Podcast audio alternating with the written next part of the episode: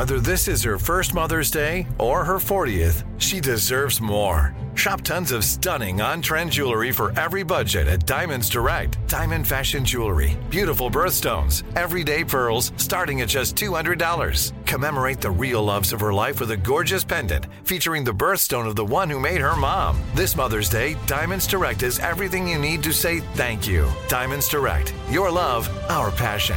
Online at diamondsdirect.com. Enjoy all your favorite sports like never before at BetMGM. Signing up and playing is so easy. Simply sign up using code Buckeye and receive up to $1,500 back in bonus bets if you don't win your first bet. When you register with BetMGM, you can get instant access to a variety of parlay selection features, live betting options, and the best daily promotions in the business. And with BetMGM at your fingertips, every play and every game matter more than ever. Place your moneyline, prop, and parlay bets with the king of sportsbooks today. Sign up using code Buckeye and receive up to $1,500 back in bonus bets if you don't win your first bet. That's right, up to $1,500. Again, sign up using code Buckeye and receive up to $1,500 back in bonus bets if you don't win your first bet. BetMGM and GameSense remind you to play responsibly. 21 plus and present in Ohio. Subject to eligibility requirements. Rewards are non-withdrawable bonus bets that expire in seven days. Gambling problem? Call 1-800-GAMBLER in partnership with MGM Northfield Park. That's 1-800-GAMBLER. Hey, this is Christina Quinn. I'm the host of Try This, the Washington Post's new series of audio courses. The idea behind Try This is to become better functioning humans without having to comb the internet for countless hours. In our first course, we learned how to sleep better. Now, we're going to learn how to make our friendships stronger. I'll offer expert tips that are doable, and I'll keep it short. So let's do this. Class is in session. Find Try This from the Washington Post wherever you listen. What's up? This your boy Lil Duval, and check out my podcast, Conversations with Unc, on the Black Effect Podcast Network. Each and every Tuesday, Conversations with Unc podcast feature casuals and in-depth talk about ebbs and flows of life and the pursuit of happiness. Unlike my work on stage, I tap into a more serious and sensitive side to give life advice and simply offer words of encouragement, yet remind folks to never forget to laugh. Every Tuesday, listen to Conversation with Unc, hosted by Lil Duval on the Black Effect Podcast Network, iHeartRadio app, or wherever you get your podcasts. Presented by AT&T. Connecting changes everything.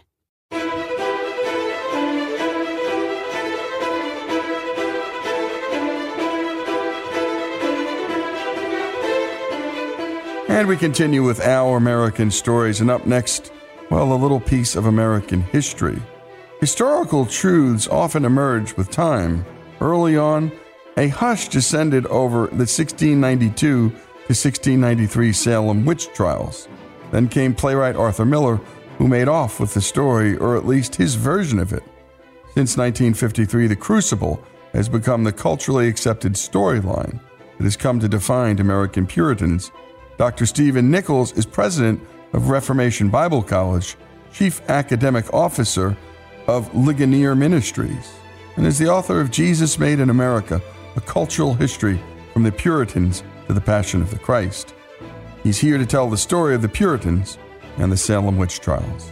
Here's Stephen Nichols. Well, as we look over American history, probably one of the groups that is misunderstood the most is the New England Puritans. Uh, most of what Americans know about these New England Puritans we have read in high school in two books.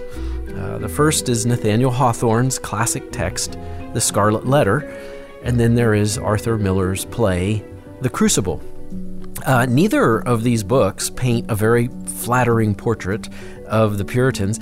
The Scarlet Letter portrays the Puritans as a bunch of hypocrites, as self righteous, as mean spirited people who are just full of gloom and doom. Though you show no modesty in your apparel, yet you have a chance still to repent your sins. Uh, the hero of the story in Hawthorne's book is one who actually subverts the community and subverts the sort of framed narrative that governed that Puritan community. And then we find uh, Miller's play, The Crucible. I want to open myself. I want the light of God. I want the sweet love of Jesus. I danced for the devil. I saw him. I wrote in his book. I go back to Jesus. I kiss his hand. I saw Sarah Good with the devil. I saw Goody Osborne with the devil. I saw Bridget Bishop with the devil. Jacobs with the devil. She speaks. with the She devil. speaks. Glory to God, it is broken, they are free. I saw Goody Sibber with the devil. I saw Goody Arthur Miller wrote this in 1953. It was a very uh, gossamer veiled criticism of McCarthyism and the purges and the Red Scare of the 1950s. And as people were in that era speaking of the witch hunt that was going on in McCarthyism, so Arthur Miller turned his attention back to that uh, original witch hunt back in Salem. So the result of, of coming to know the Puritans uh, through the Crucible, through the Scarlet Letter, is that the Puritans have come to most Americans with a bad reputation. Uh, to be puritanical is certainly not a compliment. It was H.L. Mencken uh, back in the 1920s who said that anyone who thinks that somewhere someone might just be having a good time, that's a Puritan. So, what are we to make of all this? And, and more importantly, what are we to make of the New England Puritans? Uh, first, who were they? Uh, the New England Puritans came from Old England. Uh, the Puritans themselves were essentially legislated into existence.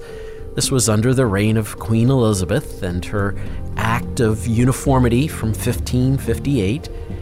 It intended to bring conformity to the religious culture of Great Britain. This was in the wake of the Reformation. There was a great divide between Catholicism and Protestantism, and England, Elizabeth needed a united country to withstand Spain and Britain's enemies, and so she enacted the Act of Uniformity. Well, there was a group that dissented, and uh, they were technically called nonconformists because they would not conform to the Church of England. One of the things they stressed was the nature of the church. Uh, they believed that the church should consist of not simply those who were baptized, but those who also believed the gospel. And they also believed in an idea that we call visible sainthood.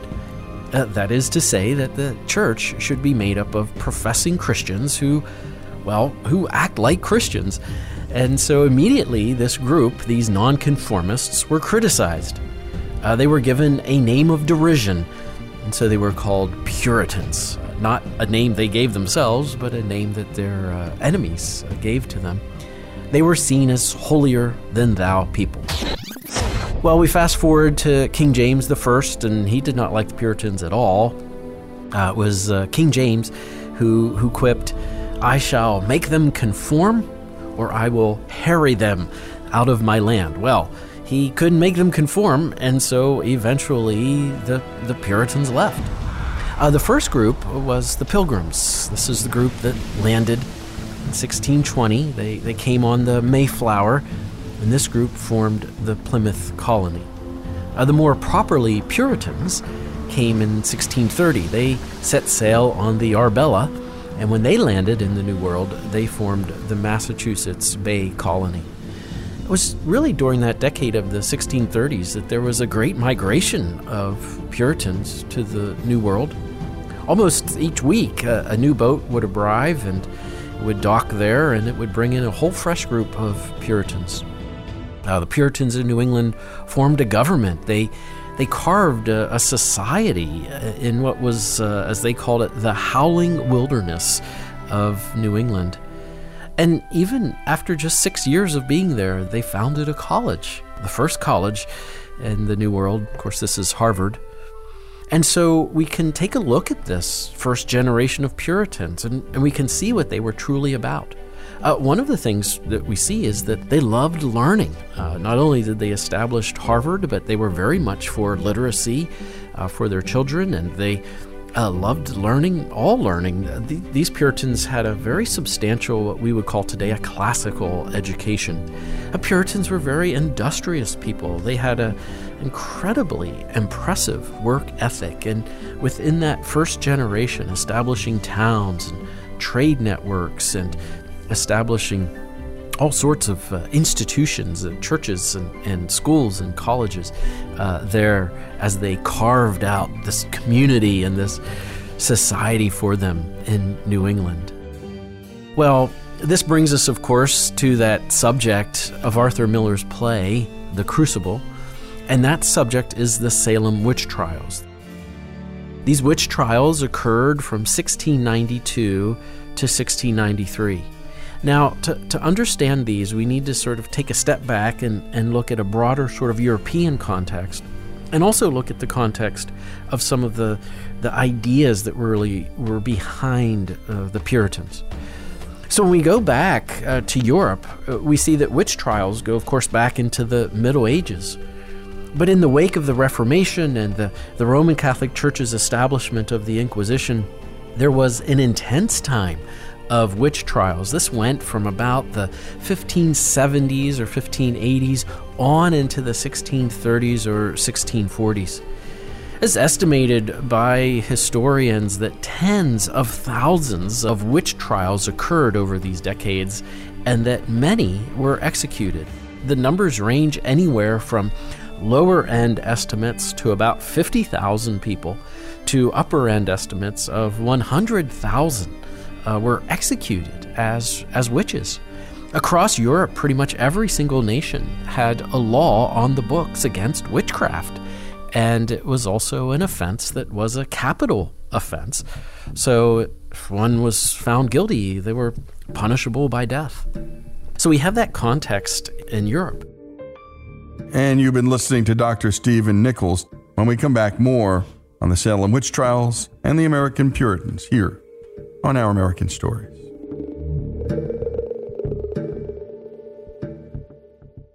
Enjoy all your favorite sports like never before at BetMGM. Signing up and playing is so easy. Simply sign up using code Buckeye and receive up to $1,500 back in bonus bets if you don't win your first bet. When you register with BetMGM, you can get instant access to a variety of parlay selection features, live betting options, and the best daily promotions in the business. And with BetMGM at your fingertips, every play and every game matter more than ever. Place your moneyline, prop, and parlay bets with the king of sportsbooks today. Sign up using code Buckeye and receive up to $1,500 back in bonus bets. If if you don't win your first bet. That's right, up to $1,500. Again, sign up using code Buckeye and receive up to $1,500 back in bonus bets if you don't win your first bet. BetMGM and GameSense remind you to play responsibly. 21 plus and present in Ohio. Subject to eligibility requirements. Rewards are non-withdrawable bonus bets that expire in seven days. Gambling problem? Call 1-800-GAMBLER in partnership with MGM Northfield Park. That's 1-800-GAMBLER.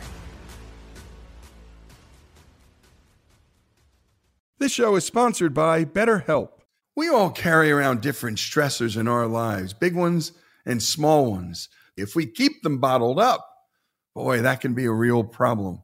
Therapy is a safe space to get things off your chest, to figure out how to work through whatever's weighing you down. I know people who've profoundly benefited from therapy, learning everything from coping skills to setting boundaries in their life you don't have to have experienced major trauma to benefit from therapy. If you're thinking of starting therapy, give BetterHelp a try. It's entirely online, it's safe, it's designed to be convenient, flexible, and suited to your schedule. Just fill out a brief questionnaire to get matched with a licensed therapist and switch therapists anytime for no additional charge. Get it off your chest with BetterHelp. Visit betterhelp.com slash OAS today to get 10% off your first month. That's betterhelp.com slash OAS. BetterHelp, H-E-L-P dot com slash OAS. The 2024 presidential campaign features two candidates who are very well known to Americans. And yet, there's complexity at every turn. Criminal trials for one of those candidates, young voters who are angry, the Campaign Moment podcast from the Washington Post gives you what matters. I'm Aaron Blake, and I'm covering my 10th election cycle.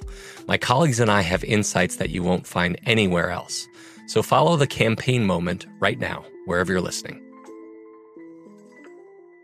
The Home Depot wants every mom to have their own outdoor oasis this Mother's Day, whether that be a new space to relax or a beautiful garden upgrade. At the Home Depot, you can give mom a gift that's as unique as she is with a stylish and comfortable place to entertain or relax for the mom who does it all. And with convenient delivery, you won't have to stress over getting it to her either. Looking to step up your Mother's Day flowers for the mom who's great with gardening? Let Mom's Green Thumb do some digging with colorful flowers, pots, and premium soils to bring out the most in her patios, walkways, and gardens with the Home Depot's Mother's Day savings event happening now. Get Vigoro potting soil, just $8.97 for strong, healthy, vibrant plants indoors and outside. Start your Mother's Day shopping and saving today by checking out the Home Depot's extensive selection online at homedepot.com or directly in store near you with convenient pickup and delivery options. See homedepot.com slash delivery for details. The Home Depot, how doers get more done.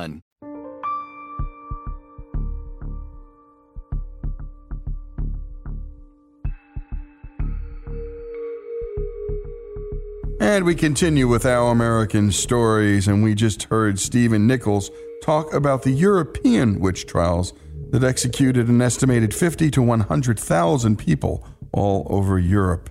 Let's return to Dr. Nichols, who will pick up the story from there. As you come to the New England Puritans, uh, the, the different colonies, the Massachusetts colony, also had laws on the books against witchcraft. And as with their European counterparts, this was also considered a capital offense. With a lot of that as context, now we can talk about the, the trials themselves. I think the first thing we have to say is these were wrong. The judges of the trial were wrong the townsfolk who accused these folks of witchcraft. This whole episode of the Salem witch trial is, is not something we want to make an excuse for, or certainly not something uh, we want to say is inconsequential. It was very consequential and it was wrong. But having said that, I think it's always important for us to actually take a look at what happened and to try to do as much justice as we can uh, to the event itself. So we look now at the uh, at the trials. Uh, everything seemed to start in the winter of 1692, and it was started with two young girls. Uh, one was just nine years old, and the other was 11 years old. One was the daughter of the minister there in the village of Salem, and now th- these days the village of Salem is is Danvers, Massachusetts but the daughter of the minister and a niece of the minister, and they had these episodes of, of what you would just call severe fits, convulsions. Uh, they'd be writhing on the ground, they'd be making strange sounds.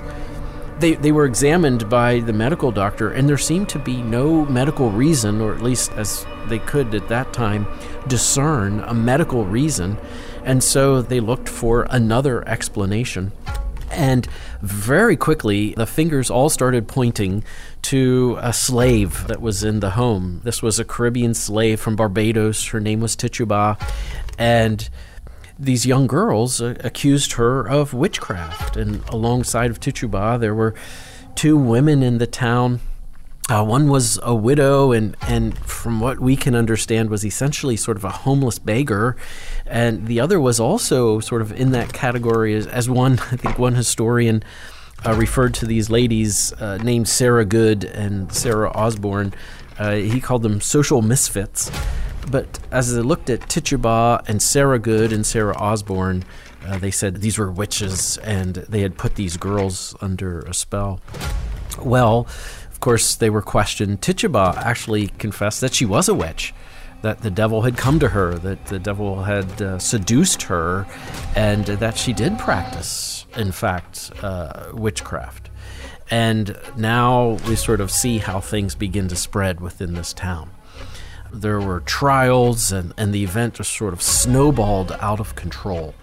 People if they would question the testimony of these girls, they would then be accused of witchcraft and they would be arrested and, and brought into trial. And then others uh, just started turning on each other and turning in each other. These trials went on uh, from 1692 through 1693. Over the course of these trials, probably somewhere in the neighborhood of about 200 people were at one time or another arrested. And, and of those 200 people, 20 of them were executed. So all but 20 were released. But there were, in fact, 20 that were killed. They were hanged, all, all except for the instance of one and they were sort of hanged at, at particular times. The first execution came in July 19 of 1692. And then another group was executed on August 19th of 1692, and then again on uh, September 22nd. Of those that were killed, there were 14 women, but among them were in fact six men. And often, what had happened in these trials was that if someone actually confessed to being a witch and, and would repent, well, they would be released. And so the ones who maintained their innocence because they weren't witches and they cared about their reputation and their name meant a great deal to them. So they would maintain their innocence. It was those, in the case, the 20 of them, that were executed during these trials. Well, how did all this come to an end? A key figure in all of this was uh, Increase Mather. Increase Mather is, is probably of what we might call Puritan nobility. Uh, he's both of the Mather family and of the Cotton family. He was, in fact, and during the time of the witch trials, he was president of Harvard. As the trials were beginning, he was back in Old England uh, petitioning the king to get a new charter for the colony. And actually, it was it was during this time that uh, Simon Bradstreet, that of course is the husband of the poet Anne Bradstreet, Simon Bradstreet was installed as a governor again in 1692. And as governor, he actually put a stop to the trials. He was not very pleased with what was going on, was not aligned with it, and so he just sort of hit the pause button on it to keep any more trials from happening. Well, eventually, Increase Mather comes back, a new governor is put into place, and the tribunal is set and the trials commence. From the very beginning, Increase Mather and other ministers across Boston and across Massachusetts cautioned Salem to be cautious uh, as they looked at evidence, as they made decisions, to not be rash in their judgment, and to weigh the evidence as you would in any court case. And uh, increasingly, that was set aside, and the trials there at Salem uh, focused on what was called spectral evidence. So maybe someone was testifying uh, that you know they had seen one of these persons that was accused go off into the woods and practice witchcraft, and then all of a sudden during the trial, they would just sort of point to the person and say, "Look, there, there's a witch above the person."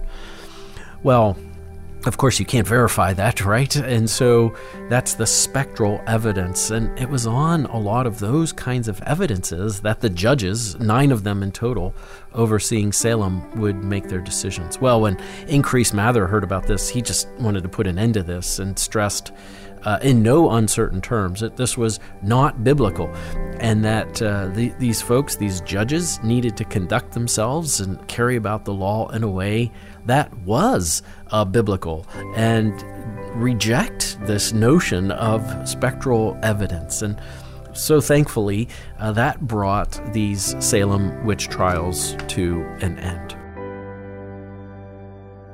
A really crucial story here is the story of Samuel Sewall.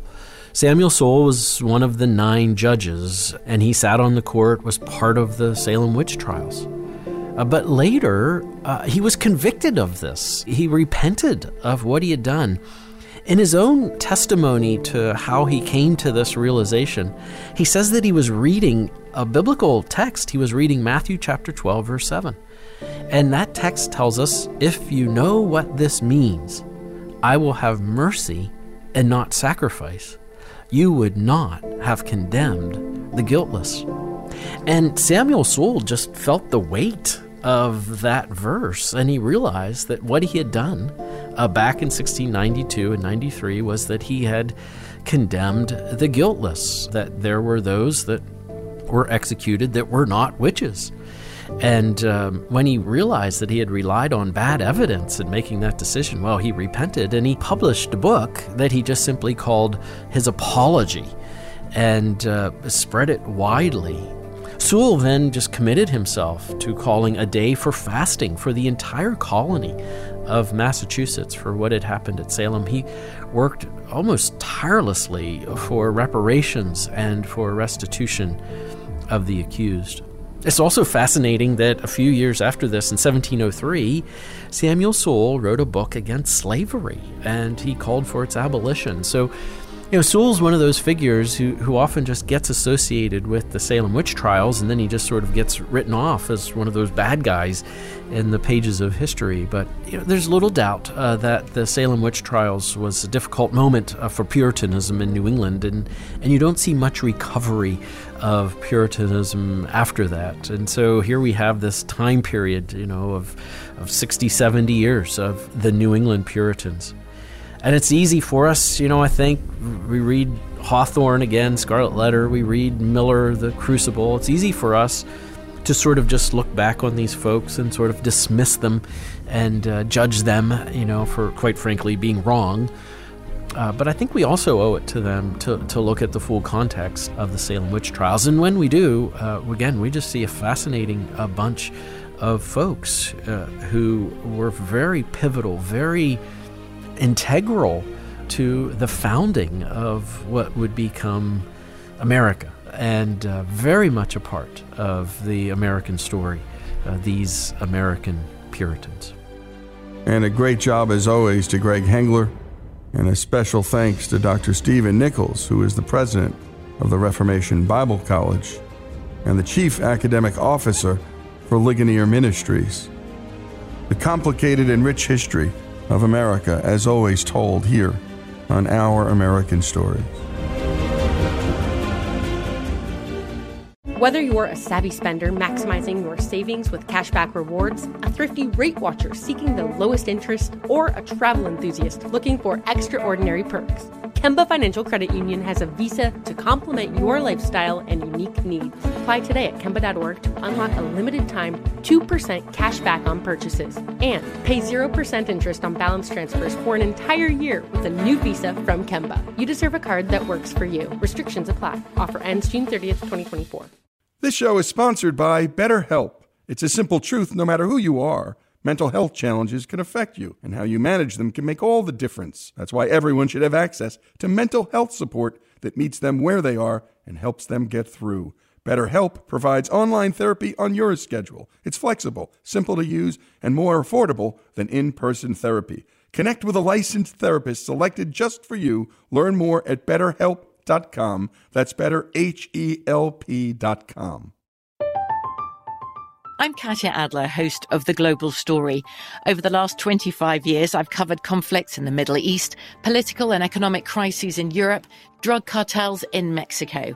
Now I'm covering the stories behind the news all over the world in conversation with those who break it. Join me Monday to Friday to find out what's happening, why, and what it all means. Follow The Global Story from the BBC wherever you listen to podcasts. It's time for today's Lucky Land horoscope with Victoria Cash. Life's gotten mundane, so shake up the daily routine and be adventurous with a trip to Lucky Land. You know what they say your chance to win starts with a spin. So go to luckylandslots.com to play over 100 social casino style games for free for your chance to redeem some serious prizes. Get lucky today at luckylandslots.com. Available to players in the U.S., excluding Washington and Michigan. No purchase necessary. VGW Group, void were prohibited by law. 18 plus terms and conditions apply.